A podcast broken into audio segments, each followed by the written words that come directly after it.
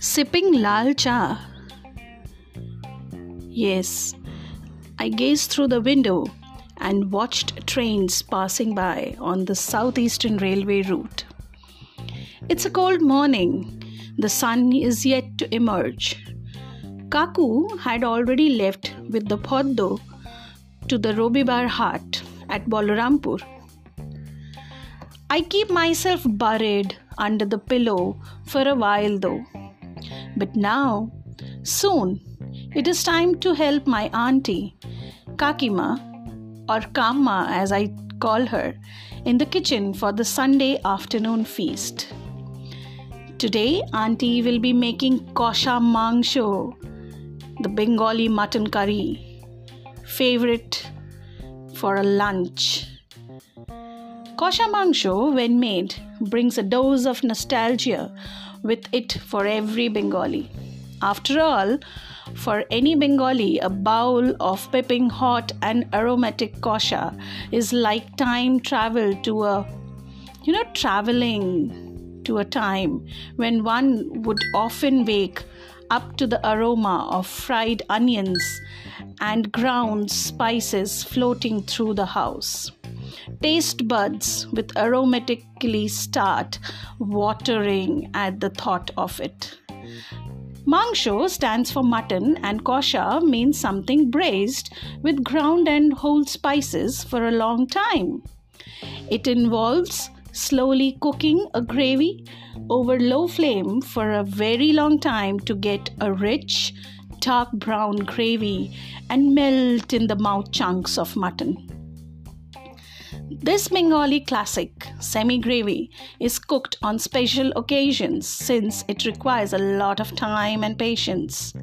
The patience required to turn the dish into a feast is well known, given that it is one mutton dish that needs gradual building of texture and taste. Needless to say, the recipe varies from family to family some use tomatoes in the gravy while some use tog or the plain sour curd.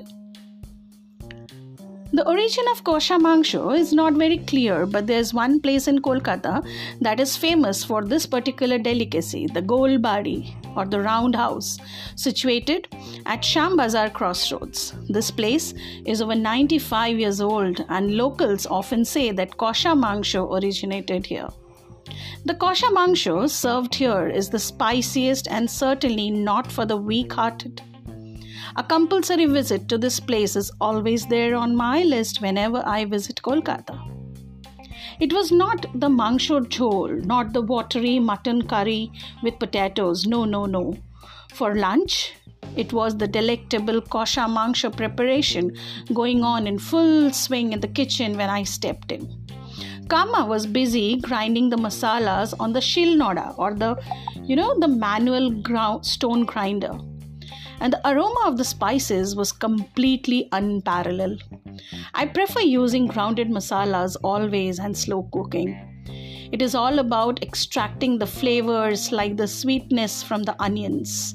Usually, good quality meat has enough moisture to cook well and brown the onion. Onion is the base of the dish. One needs consistency in dicing the onion and patience to turn it brown slowly. Once it's done and the oil starts separating the masala, it is a good enough base to cook the meat till it falls off the bone on a tug. I accompanied my kamma in the kitchen and sat with a huge basket of onions to be sliced. The process might look strenuous, but worth the result. Color is another part, very important factor in the kosha mangsho.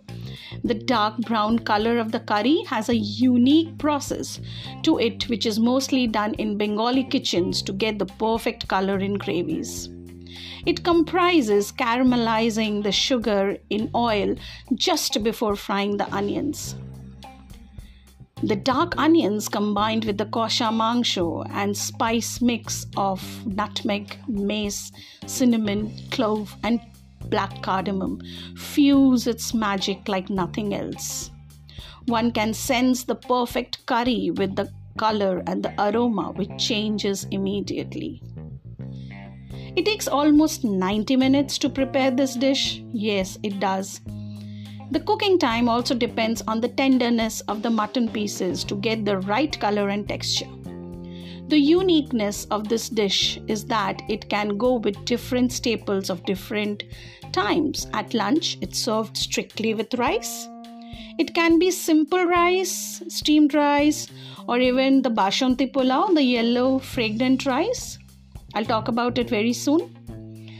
The same mangsho is served for dinner on the same night with trikona parota, that is the triangular parota, made of maida or the shada luchi, the white puri is made out of maida.